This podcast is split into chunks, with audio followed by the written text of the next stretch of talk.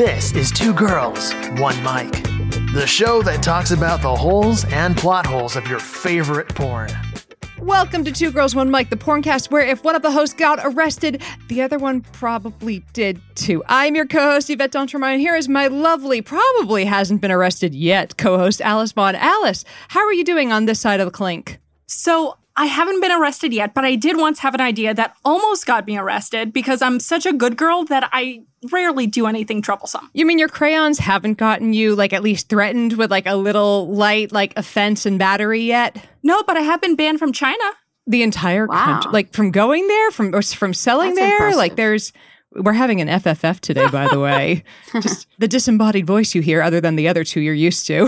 Mm-hmm. but I did not know you were banned from the entire country of China. We'll save the story for the Patreons, but it does have to do with the crayons. So after the show, we'll discuss, but I'll tell you about the idea, and it was with the tanks. So do you remember last year when I was involved with tanks? When yes, you went to check out the what was the name of the company that has the uh it's free to me as fuck. Well, I wish they were called freedom tanks. That's what Trump prefers to call his. But uh, this is actually just uh, drive tanks. And they're based in Texas. And they're one of the few places in the US where you can actually rent and drive a full tank. I still wish we'd had like a spare fifty thousand dollars lying around so we could have driven a like decorated it with a pride flag and driven it through the straight pride parade, which was like the best idea of the list that we had. I thought, Right? right? The alternative option that we had was because uh, they're in Texas and they're about a few hours away from the border.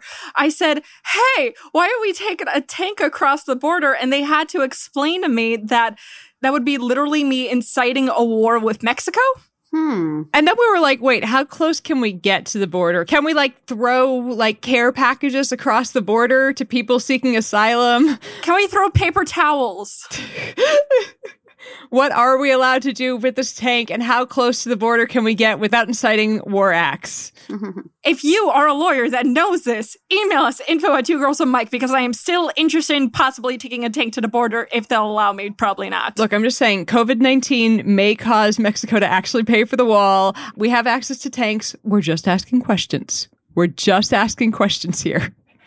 Guest, who has nothing to do with tanks, but does have some family that has gotten in trouble with the law, we have Rachel Mason on the show, director of a brilliant film about her family and their amazing store called Circus of Books. And it- by the way, remind me, is the documentary also called Circus of Books? Yep, it's called Circus of Books. It's kept it simple and easy so you could remember.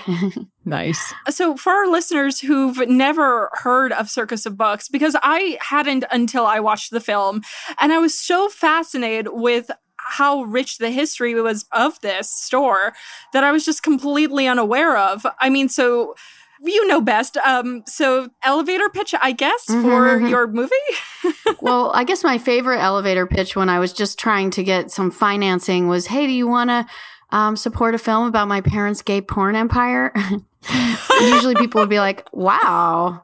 You look like a nice Jewish girl. What are your parents doing in that business? Um, ironically, many of the people in the business are Jewish, but that's another little side note. But um, you know, I don't know if we're in the industry crowd. As a half Jew, somehow this doesn't surprise me. Jews are open minded. What can I say? A lot of them, but they're also filled with sh- guilt and shame. So the, the whole thing kind of lands nicely in porn somehow. But uh, All this cum on my hands, I feel guilty about it. Ah. yeah, you can, you know, trade in something you feel terribly guilty about, as you can see with my mom in the film. At one point, I remember your mother, who's this wonderful little Jewish old woman, going to uh, not old, but um, this wonderful Jewish woman who was going to a porn convention and saying, No, I, I know what I need. Give me that. Give me that. No, that's not going to sell. And she's going through all these different sex toys and products. And yeah, it's my mom has this kind of classic Yiddish sort of affect on everything. So it's like, look, if it's not for gay, we wouldn't even touch it. Only a classic Yiddish kite Jewish person would, would say it in that exact way, which, you know, we caught a lot of those beautiful gems on film. And when I was growing up, I got used to a sort of um, kind of funny inside joke with my friends if they ever walked into the back of the store and heard my mom reading off titles while she's looking at me on the phone. It's kind of like that um, scene from Clerks, if if you recall. He it's so old now that not many people have seen it, but basically he's reading the list of these raunchy porn titles and it's very funny. So imagine my mom in that same modus operandi. anyway, We've not only seen Clerks, we have reviewed the porn parody. oh, amazing! They did a porn parody. That's so great. Was it gay or straight? It was straight, and I I don't believe they had any gay. I'm sure there is a gay version of a porn parody of it. That's awesome. But- yeah, I guess it would be straight. It's a pretty straight world, Clerks. That's awesome. It was one of our earlier ones. It was pretty good. wow, do they fuck in the video store? Where does it happen? They fuck all over the oh, place. Oh, wow. It's so creative. There's even characters who have no backstory who are fucking. Who knew? Yeah, they're just random banging. Porn is very creative. You know, my favorite title, I have to say, I, I love Buck Angel's Buckback Mountain. You know, that's a classic, and the title is very important. We haven't reviewed any of Buck's porn yet. You haven't? Wow. Based upon you saying your favorite is Buckback Mountain, that should be our next. Uh, Oh, you should first, you should watch Brokeback Mountain and Buckback Mountain back to back. How about that? I'm down. When I saw Brokeback Mountain, it was the funniest thing because I was in New York and I was just feeling depressed that day. So I figured, well, what should I do with myself except go see this really sad gay movie about cowboys? And I, you know, walked in and then what do I see at the end? I, I'm just so sad and crying. I go to the women's bathroom. The entire bathroom is filled with sad, pathetic women, just like me, bawling their eyes out. And we're all so embarrassed trying to like Aw. pretend like we weren't our sad little lonely fag hag existence in the middle of a matinee watching Brokeback Mountain. Uh, That probably should have been an indication that my time in New York was ending. You know, that's when you know when you find yourself in a bathroom with a bunch of crying women after Brokeback Mountain. that is a mood. An image. There's an image for you. You set a scene. you can take that one to the bank. That's going into some screenwriter's screenplay right there. The year was 2006. Or wait, what year did that come out? God, it probably was. I feel like that's around the time when like Hollywood would be like, we're just warm enough up to this to try it out, but still it's like scary for us. Like, Yeah, it's got to, if it's to be gay, it has to have cowboys and it's, someone's to have to die. It's got to be really tragic. So it had that package of what was acceptable. because gay people can't have a happy ending. Exactly. Not yet, at least. Too early for that. Yeah. they're either the bitchy queen who has like magical powers of seeing into everyone's brain, or they're the cowboy. Yeah. I am so tired personally of the stereotypical gay best friend in rom coms. well, it's so funny. Yeah. Because, um, you know, I do think we're heading into a time where there's actually gay leads, which is like shocking or, or gay Right. shows thanks to Ryan Murphy and, you know, Jill Soloway, you know, with transparent trans characters. But yeah, wasn't a whole lot before that, was there? No, I mean, I just rewatched Nip Tuck, and I remember growing up, uh, I didn't, I was really young when Nip Tuck initially came out, Yeah. but when I rewatched it recently, I was amazed that there were so many trans characters way Mm. back when. And it was, Wow. You didn't have that. I feel like there's not enough visibility on that nowadays, you know? oh no, there's still not. I mean, No. to to be fair, the trans population is small, so if you're going to reflect it in the actual, but you should have representation. But you know, it's sort of like Yeah. a. It would be a you know if if you're trying to get like millions of of shows that have trans leads, I would say that's unlikely. But it's very important to get trans stories and into films and um you know as many trans actors cast as possible you know assuming they just have to be great actors you know that's my whole cause Yeah. with everything gay or lgbt in general it has to be really great content because the worst thing that can happen is that the content sucks and then people will be like oh no another bad lame gay movie so it's really Yeah. important i mean that you know the pressure is on i will say but um it's important for the actual movies to be great so do you think that back in the day, and by in the day, I mean like 100, 200 years ago, where there were plays where there were only men playing both the male and female roles, do you think that when they started introducing women to their plays, they were like, no, they have to be really good or we can't have them? Probably, yeah. No, women are still held Probably. to that standard. Actually, my mom, uh, when she was a journalist, she told me there was a sign on the wall and it said women need not apply. And she somehow defied that. Yeah, and that's, you know, and she just said you actually just had to be incredible. You had to be better than the men. And it was the only way was to be that much better. So it is pretty shocking. You're like, in our lifetimes, there were just jobs that were off limits to gay people. Well, I guess I don't know how old you are, but maybe not in my own lifetime now that I should say that with women, but my mom's lifetime, 100%, you know, women were just actually told they should not apply to certain jobs. even if people aren't told they shouldn't apply to certain jobs, I remember when I got into grad school, my boyfriend at the time said to me, Are you sure you're smart enough for this program? Oh, yeah, no. And I didn't dump him for another six months if you want to know where my self esteem was. Well, yeah, no, and I think the subtle stuff is constant. That's ongoing, and it's still Yeah. an upward battle in many industries, including tech. You know, it's just very hard to recruit women because they walk into a room and it's like, oh yeah, there's uh, a hundred guys in here and no women. I have a cousin who's a computer programmer and she just flat out was like, yeah, I don't really like this environment. It kind of sucks. I'm going to go into biotech where there are women. But she could have probably gotten to work for Google or another um, male dominated company, but just, and of course, at those companies, they'll say, well, you know, there are no women because they're not applying. And it's like, well, yeah, because they don't really want to work there when there's no women. I remember when I uh, was getting my physics degree way back uh, when I. you have a physics degree? Wait a minute. That's fucking cool. I'm obsessed with physics. Okay. You guys are awesome. I'm a loser. Yay, don't worry. We're all besties. We're pervy scientists, is what it came down to. Oh This my is- God. This is what happens when you have daddy issues. Like you're you're like, I need to get a good job so that I can prove my father wrong, but also I have those other sexual issues from daddy issues. So this is what happened to the both of us. I'm a nerd magnet. Everyone around me is a nerd, and that's pretty much what uh, makes my world go around. So, anyway, continue. I just think it's fucking cool that you have a physics degree. We've decided Thank you're in our girl squad now. Okay.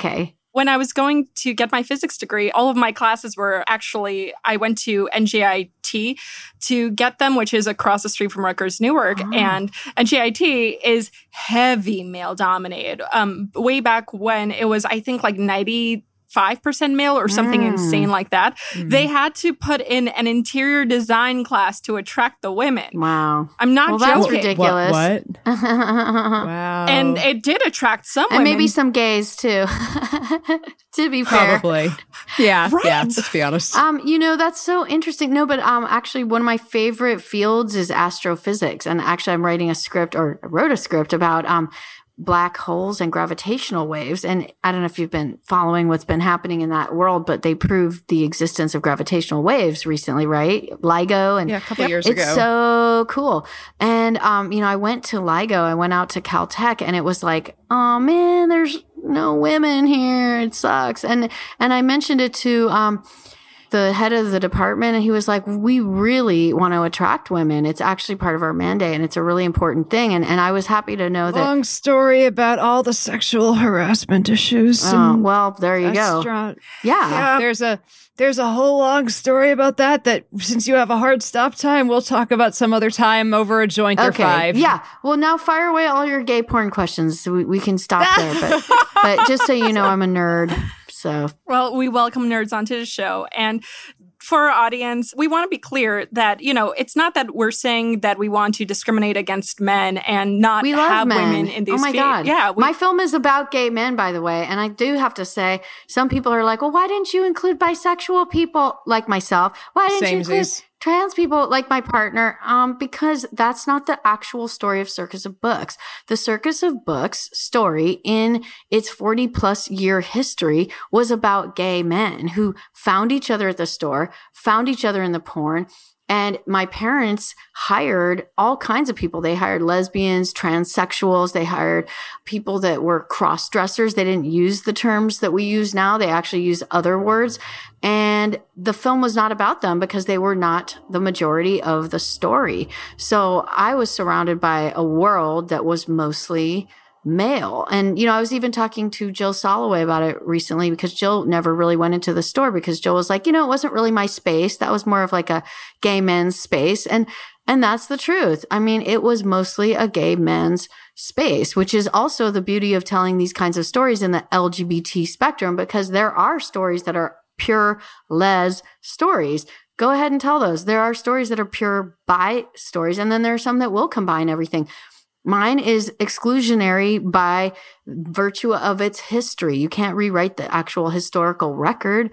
So it's really funny how you go on Twitter and people will be like, well, you left out me and you left out this person and you left out that person. And it's like, yeah, well, I, when you write an actual historical story, there's going to be some editing, but then there's also just the actual story. So it's, I feel this. there's always a, a little peanut gallery that's like, gonna fight you no matter what you do though. So there's that I feel this as a as a science journalist because I'll write something debunking some wild piece of of bad medical information that mm. that hmm. you know tells people a thing that is inaccurate, gives out bad health information, wow. and then somebody will say to me, "Well, why didn't you tell people the other side of the story?" I'm like, "Because homeopathy does not deserve an advocate in my article. You write that article. Like that's not the story I'm telling." And that's here's the thing. You know, it's fine to not tell every story within your one uh, story. There yeah. are like your story in and of itself in that one self-contained piece, it's fine. You're not saying yeah. other stories are invalid by telling your piece. It's also called having an angle, and that's what gives you exactly. your particular. It's called being a human being with opinions,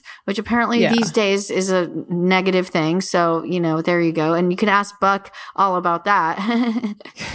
yes, I, am a big ContraPoints fan, and so oh, watching cool. what happened in the uh, in the like it was when oh we saw God. you guys at uh, the XBIZ Awards, and I saw Buck, right I was like, yeah, right. I saw I, the ContraPoints controversy. Wow. It actually Quote controversy. It blew my mind. It was like this community can drag controversy out of anything. Like you can hit a rock with a stick and make it controversial. what was crazy to me was not just that they were mad at uh, Natalie for having Buck on. They went after other left tubers. They went after uh, Ollie, who runs Philosophy Tube. They went after Lindsay Ellis, wow. who's an amazing film critic. Wow. They, they, all of them, like there's a group of them that all lost patrons. Uh, they all lost money for not like disavowing her. Way to take out the actual voices in our community. Let's just shoot ourselves in the face purity culture. Like my brother's trans, and I look at I, I loved uh, Natalie's way of explaining this was I thought the more wrong thing to do, even though I have opinions I disagree with Buck on, I thought the more wrong thing to do would be to disown somebody in our community. Oh and when we had Buck on, like it was it was kind of wonderful for me to get to discuss with a trans man kind of you know some of the things I'd seen you know my brother go through, and it was it was really great for me to have that conversation with someone who's been there.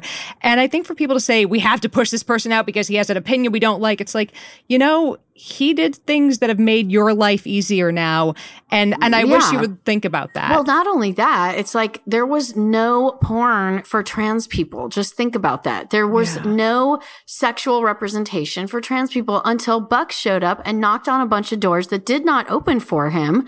They literally shut the doors in his face and you can see it in his movie Mr. Angel. People are like, "Ah, fuck you. You're disgusting. We don't like you. No one's going to buy it." And he dealt with that for years. And now it's like every everyone acts like Buck has always been here, but he fought ridiculously hard to get into space. And now it's like, oh, let's just take him down because he's an okay boomer. And also it's like, wow, really? You're going to use that language on an elder who served this community. I mean, in a weird, twisted way, it's like if you want to alienate and remove our elders, this is how you do it. You know, if Buck didn't have the resilience he has, he would have said bye bye a long time ago. But because he cares about the community and he is a fighter, he's stayed on. But I mean, truly, I sometimes I'm like, wow, I can't believe you even are willing to deal with any of these people anymore. You know, seriously, it's like fascinating and we all know 20 years from now, people are going to be going back and finding the Wayback Machine on us. And I, I'm yeah. sure I know of at least a good dozen things I'll be canceled for. Like my opinions on X, Y, and Z. I'm like, yep, this is what I'll be canceled for. You know, that I ha- I'll have to explain to the trial of the public sphere what I was wrong about. That when opinions shift, when the way that the winds are blowing shift and say I was wrong about. And it's like, I think that we have to stop, sit back and go, maybe these were the opinions at the time. And it's hard to get people to come around if you want their opinions to shift by screaming at them that they're true scum and they obviously hate all. Like, this is not helping. It's like, this is not helping, especially when this yeah. person was a trailblazer in your field. I know we just went off way off topic for this, but. So, speaking yeah. of trailblazers, your exactly. parents started a gay porn store, and I was shocked that they started it by contacting Larry Flynt. Well, yeah. And, you know, I have to say there's all these different weird bedfellows and surprising twists and turns. But Larry Flynt, as it turns out, was a very early LGBT supporter because simply money and commerce, which everybody's always like, oh my God, ew, these people, they just made a buck off of the community. And actually, the community at the time said, please, dear God, we need something. And the people like Larry yeah. Flynt could have easily been like, wow, I would never touch that stuff.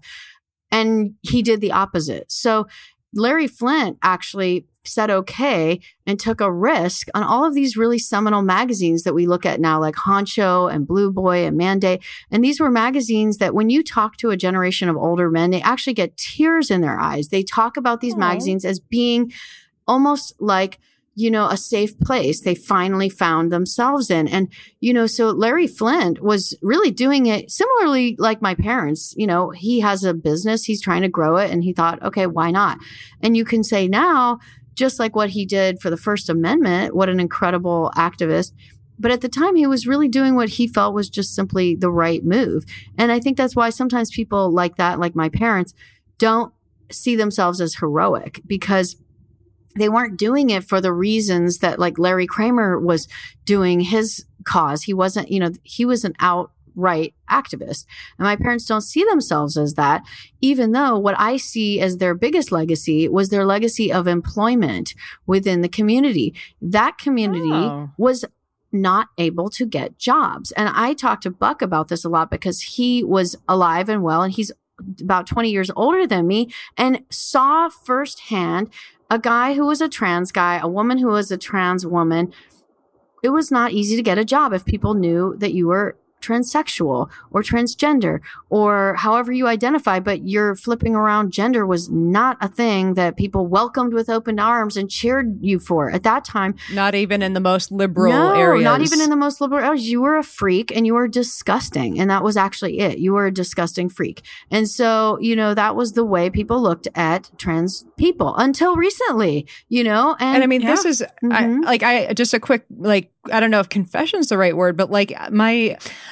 uh, my father cheated on my mother with a trans uh, sex worker. Mm. And at the time, like I was 17, this was, I think, the year 2000, 2001.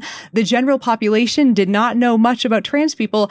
I used terms for that trans woman that I would never use now. And I feel like a horrible human being for that. Um, well, it could have to do with the circumstances there, probably more than true, anything else. But true. But, but also, it's like, never mind the circumstances, but like also, like in my brain yeah. at that time, I looked at that trans woman as a man. And I feel like that's a huge failure on my part, but it's also because trans people were looked at as freaks. And yeah. Well, and let's not forget they still are. You know, we live yeah. in a bubble. We live in a little LA supportive community. And I have to say this yeah. all the time because the people that fight Buck are yep. mostly within the community. And Jesus. meanwhile, when we have an, and the same people that fight ContraPoints, you know, meanwhile, yeah. we have an enemy that wants to see us, and by us, I mean anybody that is in the community and loves within the community as an ally. They just want to see us all go away and die in some small way. Like, this is pretty much the Christian right has not disappeared. They're strong no. as ever. And they think that it's a totally repulsive, disgusting way to be. And meanwhile, while that's all happening, you know, you want to take down ContraPoints and Buck Angel because, you know, they didn't use the right pronouns. I mean, it, it is really shocking. And that's also why I think history matters. When you can look at gay elders, and I really specifically use the word gay elders because it used to just be the gay community. You know, was then like gays and lesbians, and then it was gays, lesbians, bisexuals, and then gay, lesbians, bisexuals, trans.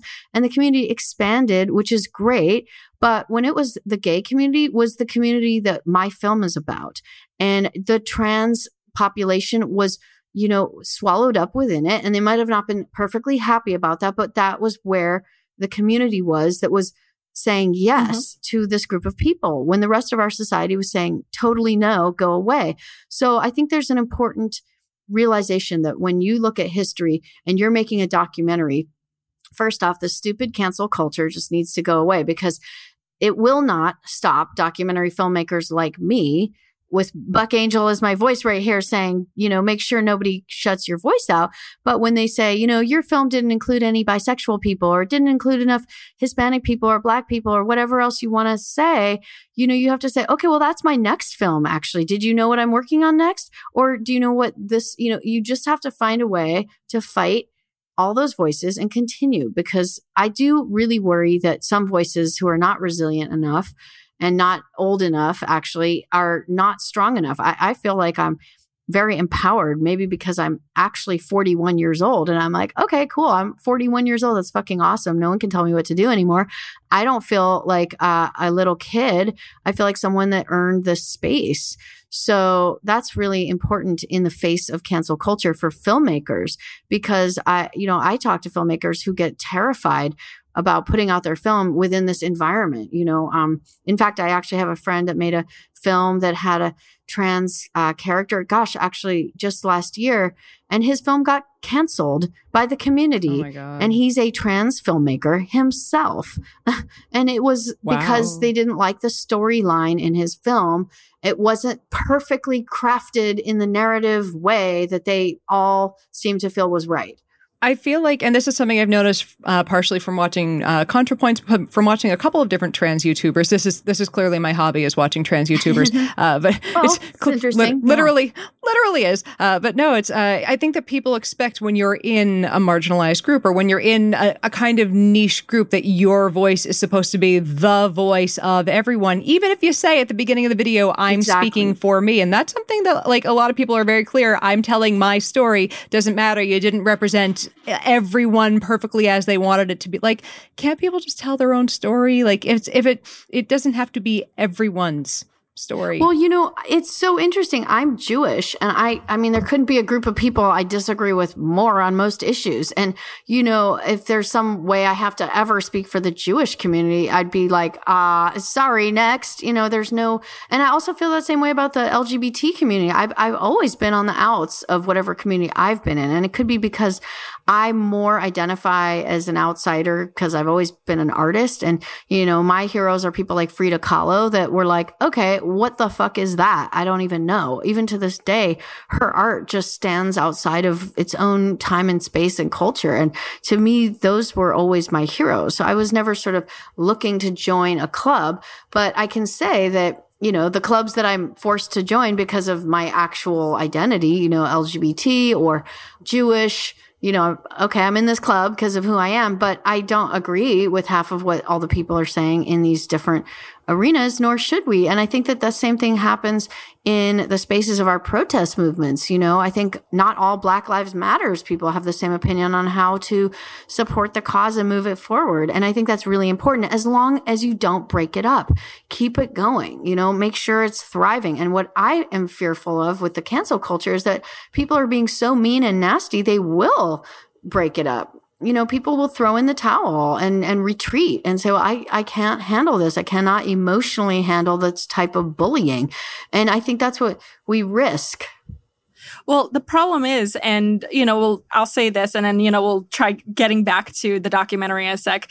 You know, some people have a hard time speaking out because there unfortunately are sometimes things that are on the line. Sometimes people's jobs. Exactly. And look, we may not always agree with people. Like I know someone who they are in a very C level position at a company, and they actually, you know, Donald Trump said something, he agreed with Trump on it, and people within his organization are now actually seriously considering firing him wow. over just saying, President Trump, I agree. And look, I I may disagree with this guy, but at the end of the day, that's his opinion shouldn't, you know, especially it has nothing to do with how he conducts his job professionally.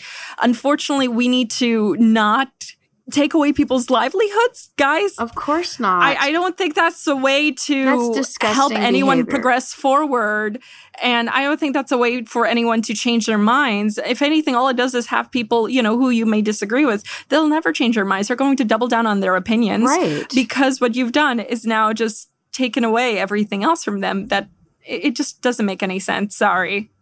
So I, I can see why people have a hard time speaking out because sometimes there are things like their own job, especially when they're not self-employed online. Well, this is one of those things that I also feel like, you know, when you post something on social media, you have this moment where you're like panicking a little because, like, oh, how's it going to react to all these people? And then it's very important to step back and say, okay, this is a fiction. It's actually sort of a fictional world.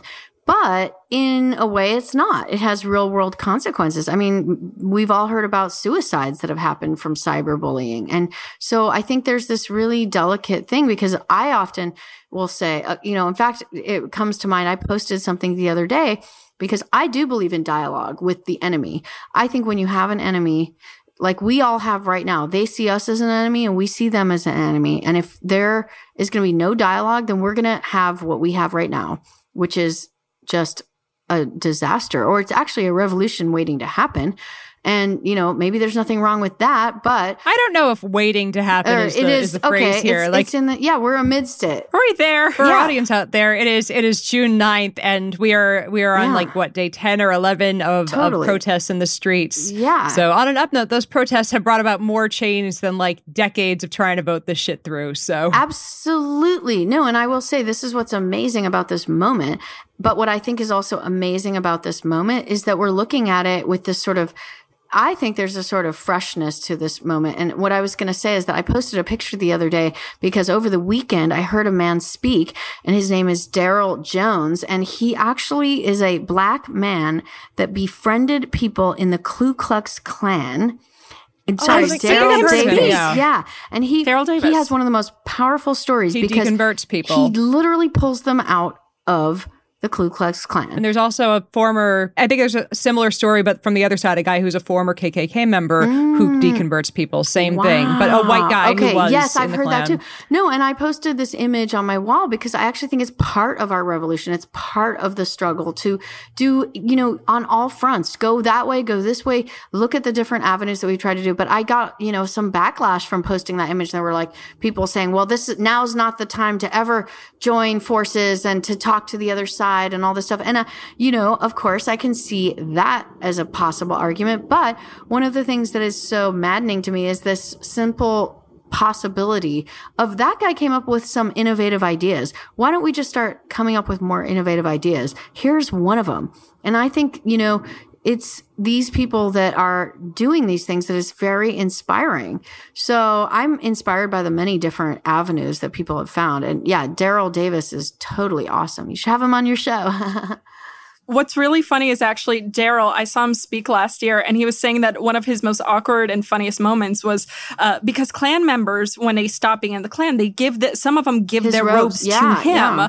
So sometimes he'll travel for speaking gigs, and when he travels, he'll bring a couple of like the Grand Wizard outfits Yeah, to show. It's like, hey, this is what a Klan person gave me, and TSA pulling him to the side, Oh, a black man to the side, and pulling out some Klan robes. no, that's funny. I'm, there's many an embarrassing TSA story, I'm sure. I had a, a vibrator pulled out at six in the morning and being told why I didn't take it out and put it in the electronics bin. I love If it. If they do that to me, I'd be like, "Would you like a demonstration? Front or back, sir?" well, you know, they make vibrator cases now, right? That are supposed to go through the uh, the security kind of in a nice, easy way.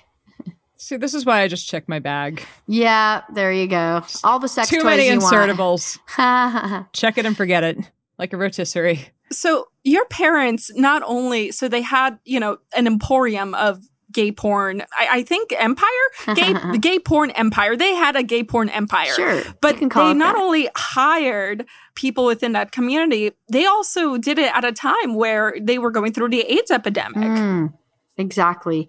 And that's one of the things, again, it's so important to remind people of history because one of the things actually I was going to say about employment, you know, I do think this is probably the most number one most heroic thing they did was people with AIDS in the 80s and in the 90s, they were yeah. just flat out discriminated against in ways we couldn't mm-hmm. possibly mm. imagine today. Like, you can't get a job. You have AIDS. Boom. That's it. You can't get a job. You have AIDS because also AIDS was like the coronavirus at that moment. You know, if you we didn't understand it at all. We didn't understand it, and also it was in some ways even worse than the coronavirus because people didn't know if you could just get it by walking in the room with somebody or you know at least corona now we really understand within a few weeks. Okay, wear a fucking mask, and that's all you need to do. But uh, back then, people were freaked out, and so amazingly, I do have to say, I'm shocked to this day that my mom and dad had the wherewithal to just hire people with full blown AIDS and work with them until they actually died. They would wow. just straight up die oh the day God. they were expected to come to work or they would be, you know, in a hospice and my dad would visit them. Um, you know, and I tell that story in the film because these guys, these people lost their family. And I do say these men because they were all men. And that's the history that I'm speaking to. All these young men who are in their 20s mostly died alone in hospitals, just like how we see today in the coronavirus. That piece of the history is so important to not forget because the people that employed and gave these people chances, that is, you know, the heroism when our society looked at them as scary and disgusting and untouchable. These men were in a horrible position. And my parents had this empathy for them. And, and also they had my mom, with her damn religious values, um, actually applied them in that moment. You know, and it was like, well, what kind of a Christian are you if you leave your child to die alone? You know, it really was this fundamental yeah. kind of like in your face religious person from one religious mother to another. And I feel like that was kind of the power of my mom's being so religious. And you know she jewish mothered everyone. she out jewish mothered everybody. Exactly. So it's like hey i'm gonna out jewish mother you. And uh, she did because what do jewish mothers do? They smother their children painfully and you know demand a lot of things from them. But they visit them when they're dying you know and that's the actual sad horrible truth is that these people you know, I think my dad made that point the strongest when he said, I just could not believe the way they were being treated. These, they were their children.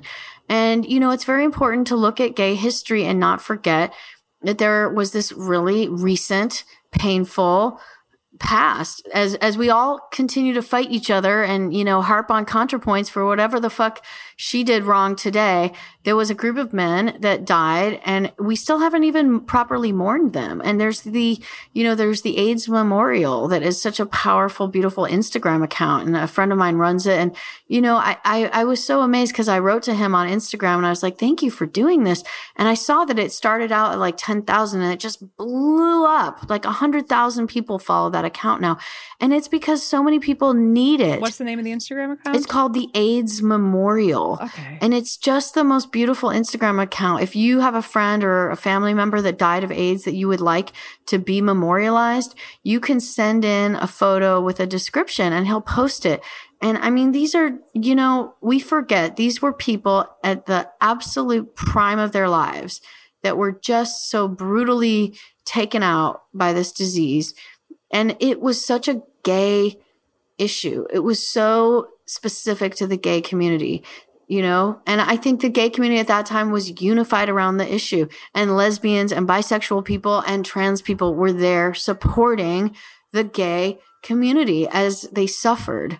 It really was a gay men's uh, issue at the time. Yeah, to not call it a gay men's issue is like c- not calling Black Lives Matter about Black people. You know? Yeah, I mean, they, they originally excuse called... you, but it's about all lives. Okay, there you go.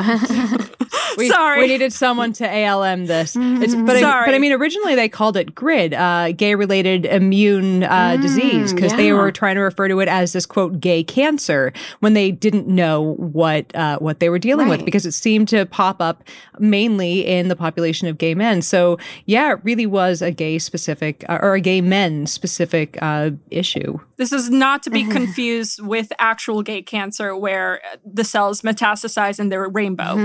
That's the cool kind of gay cancer. A rainbow on the taint. yes. That's the gay porn cancer.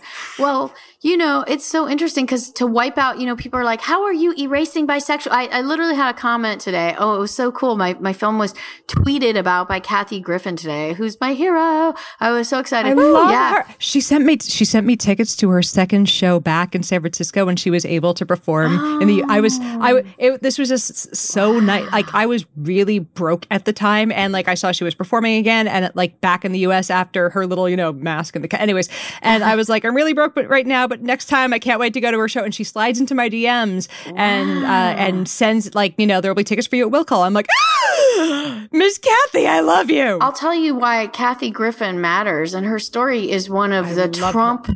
Stog stories. They literally tried to fuck well, with her First Amendment everyone, rights. Actually, to shout something out, everyone does need to see that documentary because, you know, you don't understand the depths of this like Nazi Germany situation that we're living in until you see what happened to her. And seeing it live was, I, wow. I laughed so hard. I hurt, I cried. It was her second night back in the US being allowed to perform again. And it was, it was so, she went until past midnight and had to pay the theater extra. I believe she had to pay the theater extra because she kept performing late. Well, here's the thing that I have to say about her. Her documentary, which did not get a theatrical release and was not able mm. to get onto the channels like Netflix. She wrote to tell me that because she what? was actually censored by the US government and the US government fucked with her Stop. so bad. No. They they oh, scared the living shit out of all of her distributors. So she had to do things her own way and she had to actually take her show on the fucking road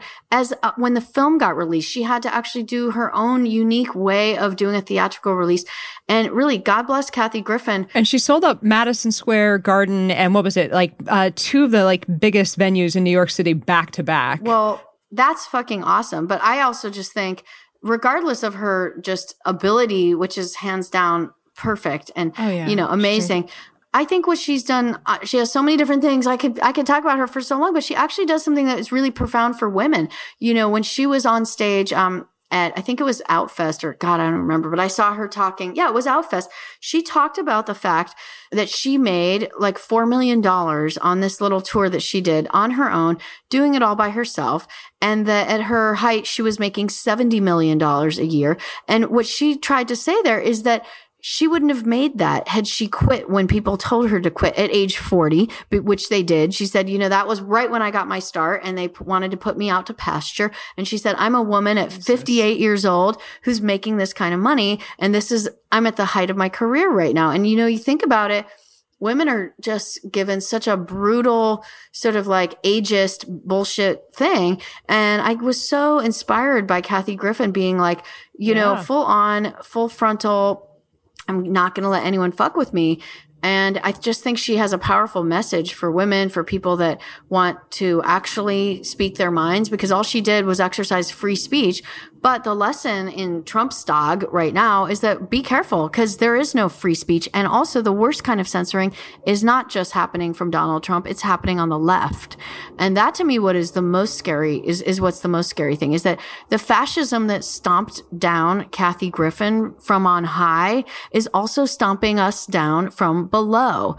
And that is what is so ridiculous. And we have to push back on it. And I do have to say, you know, that's where Buck's fight is right now. He's actually pushing pushing back on the fascism from the left. And I think it's really important that people continue to do it and not be afraid because it's very easy to get afraid. And it's clear if you think you're going to lose your job or if you think, you know, an angry mob is going to come after you or like what they do to ContraPoints, you know, and, and try to silence her. So it takes a lot of wherewithal to do anything on the internet. It's true. So, speaking of government censorship, I know that you covered this in detail in your film, but your parents were also censored by the government as well. Um, they went after them. And it was only because of an election. Yeah. Only because of an election that your parents got off the hook for of federal obscenity law charges. Yeah. Hmm. Well, there are a few nuances to the story that I wasn't able to completely get in. So hence we have a little podcast. But one of the things that my parents' lawyer told me was that part of what got them off was the L word, luck. Literally fucking luck. I mean, he said there was luck. actually no rhyme or reason to the fact that this jury, who actually had to sit there in Pennsylvania, you know, they, if they had been a more Christian, right wing leaning jury, it was the pretrial situation where they get a group of people together to form the grand jury.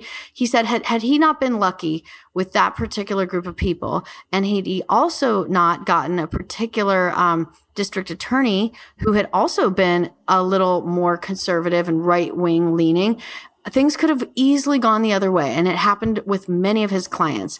And he would have worked very hard to reduce the prison sentence, but he looked me straight in the eye and he said, your parents were going to jail, Rachel. I had no, I had no doubt in my mind that that was a high probability. And for our audience who's not familiar, why were they going to jail again? It was for selling uh, VHS. D- it was for selling VHSs. Sorry, I shouldn't think DVDs. No, this was back in VHS uh, days. They were selling VHS wow. tapes, and and actually, the laughable thing is, by today's standards, they wouldn't even be considered things that uh, you probably even need to censor. They were like so oh soft core. They were um, they weren't even gay. I'm, I'm shocked because they were Cinemax style. Yeah, my parents basically was like art house early, like it was a something uh, Swedish leather. I think was one of the titles. Something they were so ridiculous, and and nice. you know, in fact, they probably had uh, scripts and you know sets, unlike most porn that we see today on on all the various channels. So, which know. is just like what we review. Oh, great. Okay, you're telling me they had a budget? Yeah, what films with a budget?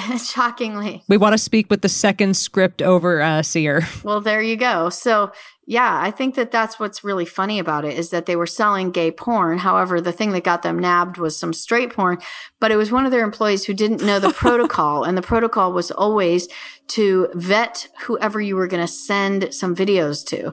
And this guy didn't do it. He just simply was sloppy mm. that day. And the next day, the feds came in with their guns drawn, and my parents were facing down a massive legal fight. And, you know, it could have easily bankrupted them and put them in jail for the entirety of the time that I was an adolescent, you know, and, and when the right wing talks about porn destroying families, ironically, they were about to destroy mine and had no problem with that because of course they didn't think my parents are real family people. So, you know, that's my bone to pick with the right wing and the people that are anti porn is that most people in this industry are actually just trying to earn a living.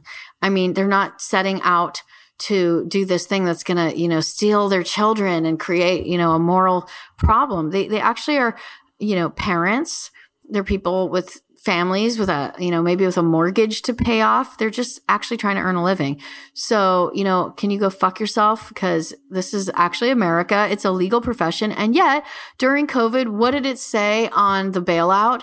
Well, if you happen to be in the sex industry, you're not eligible for yep. our government relief. So it still is just blatantly discriminated against. And I find it so sick because therapy is what porn is and therapy is what sex work is. And of course, I know I'm speaking to the choir here, but like, you know, I hope more people in the world recognize that that's actually all it is. You're allowed to go to a therapist to deal with your shit. Why are we not allowed to uh, watch porn? Why are we not allowed to have a sex therapist? I'm just saying all the porn sites on the planet should have shut off until they were like, fine, you can have your your bailout. Oh my god. That's a good idea. Just turn off Pornhub, turn off Bang, but turn them all off. Actually, that's genius. All the OnlyFans girls are like, yep, yeah, nope, we're not. We're just posting dog photos. Sorry. And Donald Trump would have immediately been the one who would turn it within seconds. three days max. They would have been like, "Fine, here we need more butthole shots." God,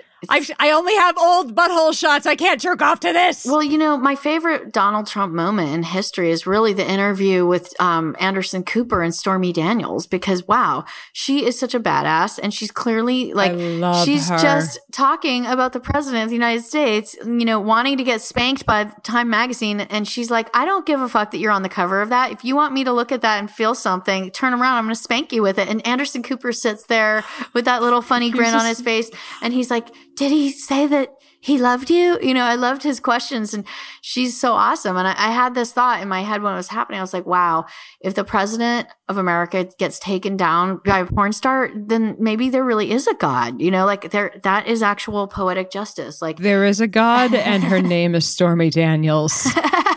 It's Awesome. she is such a good actress. I would watch her with her clothes on. We enjoyed her Wow. in in Oh, uh. Space Nuts. We really enjoyed that. Was she actually in that? She was. Oh my god, that's awesome. I didn't know that. She and Evan Stone were so good in that one. Wow.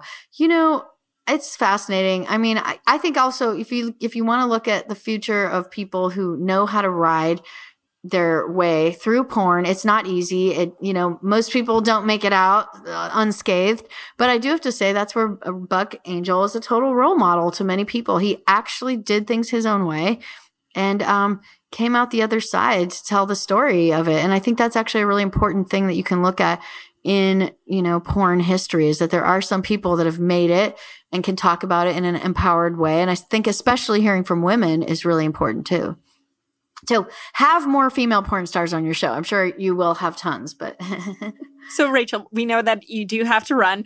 Uh, so, we'll start wrapping this Okay. up. Everybody, go watch uh, Rachel's documentary, Circus of Books. But we do have some patrons to thank. And patrons, you do get the full video version of this episode, as well as you get extra content that we have on the Patreon. So go over there, patreon.com slash two girls on mic or two girls on mic.com. There's hot gossip over there. There's tons of tea being spilled. There's some tea being spilled. Go look. There's a lot of stuff we don't say on the show. Oh, there's definitely stuff. Yeah, there's stuff that will get us canceled. So if you're looking for stuff to get us canceled, pay the membership fee and you're allowed to do what you want. Or you can try. Yeah. dare you. Right? We're not going to have shame. I don't. Come try it. Anyways, so, patrons, this week we want to thank Christopher Wedge, Dystopico, Jan Mon Chen, Ryan Shambly, Bonnie, Mike Sorbetsko, Long A Win, Michael Gatt, Hawkskull, Jason Prater, Barry W. Lynn, Ivy Song, Ken, Christina Blankhorn, Jim the Kiwi for James, and many, many others. And again, if you want to become a patron, patreon.com slash two girls on mic or two girls on mic.com. Rachel, where can our listeners find you and more of you and the film? well on instagram my uh, name is future clown all one word that's future clown and then on twitter i'm rachel mason art because i'm formerly an artist so rachel mason art on twitter and also on facebook and let's see what else. Circus of Books is on Netflix, and you can find the music that I created for the song on all platforms. Uh, right now, the so you can look up Rachel Mason "Give You Everything" is the song that I wrote for the end credits, and um, yeah, that's out there in the world too. Nice. Yvette, where can our listeners find more of you? You guys can find me at the SciBabe over on Twitter and Instagram, and of course over at facebook.com slash SciBabe, where I have my once a week live streams where I'm dismantling all the COVID myths out there in the universe. And please come over to my patreon.com slash SciBabe to keep all the petsicles uh, vaccinated. Anyways, Alice, where can people find you and more of our podcasts? Guys, first off, leave us a show review. We love those. Uh, it helps our ranking uh, and it doesn't cost anything. Other than that, you could find me at Rational Blonde on Twitter, but you could find the show at all places. We have Facebook, Twitter, Instagram at TGOM Podcast. And of course, tell all your friends and tell all your friends who watch porn, which is everyone. All your friends. Which is everyone. All right. Well, thank you so much. This was really, really fun. And um, yeah, thanks for having me on. You. Okay, guys. Bye. Bye. Bye. Thank you.